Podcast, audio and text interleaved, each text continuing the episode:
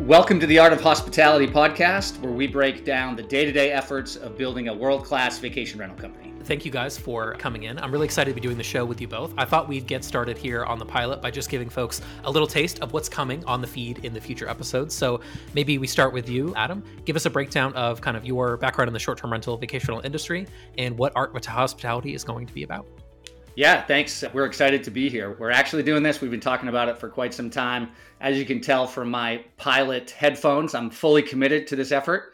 I'm also working and recording in a house with four kids, so it's pretty much a necessity to have noise canceling. But I'm Adam Norco, VP of Business Development at Travel Advantage Network.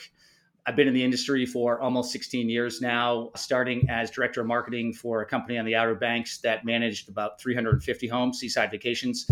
I was with them for about five years. Moved over to Point Central, was number three behind the two founders at Point Central as director of marketing and director of sales. Spent about seven years with Point Central and uh, then moved over to Breezeway as a sales executive with Breezeway for about three years. Spent the last year as VP of sales with Inhabit IQ across their full vacation division. So managing 10 different brands, all of the sales teams and sales efforts across those brands.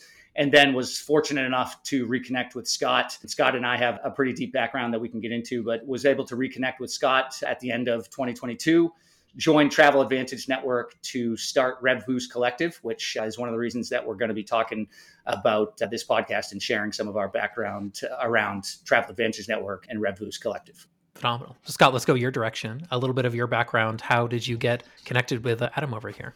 Yeah, yeah. So first of all, couldn't be two better guys to to be doing this with. So I am the odd one out. I don't have a headset. That doesn't mean I'm not committed, though. I'm just as committed as Adam. Yes, I'm the operations grunt, right? So my background is a lot more hands on in the day to day grind, starting from working in restaurants and uh, working at uh, airports, loading bags on airplanes, and working my way up through the airlines.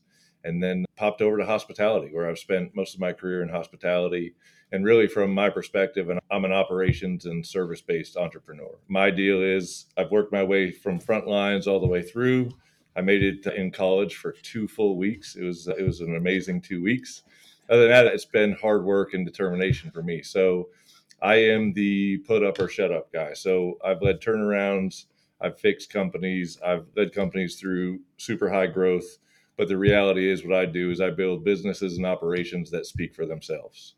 So I'm not a crafty sales guy. That's why Adam and I partner together so well. For me, I build an operation, I build a business, I build a company that sells itself, and then we open the doors and let everyone see it for themselves. So for me, it's about product, service, and an operation that can't be beat. Love it. All right. Awesome. Thanks, guys. I think we're going to have a lot more obviously coming here on the feed in the coming show. So if you haven't already, make sure you subscribe. We're going to beg for reviews. That's one of our things that we always do on every show of all time. So we're never going to stop begging for the reviews. But thanks so much for checking out the pilot episode here. A lot more to come. So make sure you subscribe and we'll have more episodes to come soon.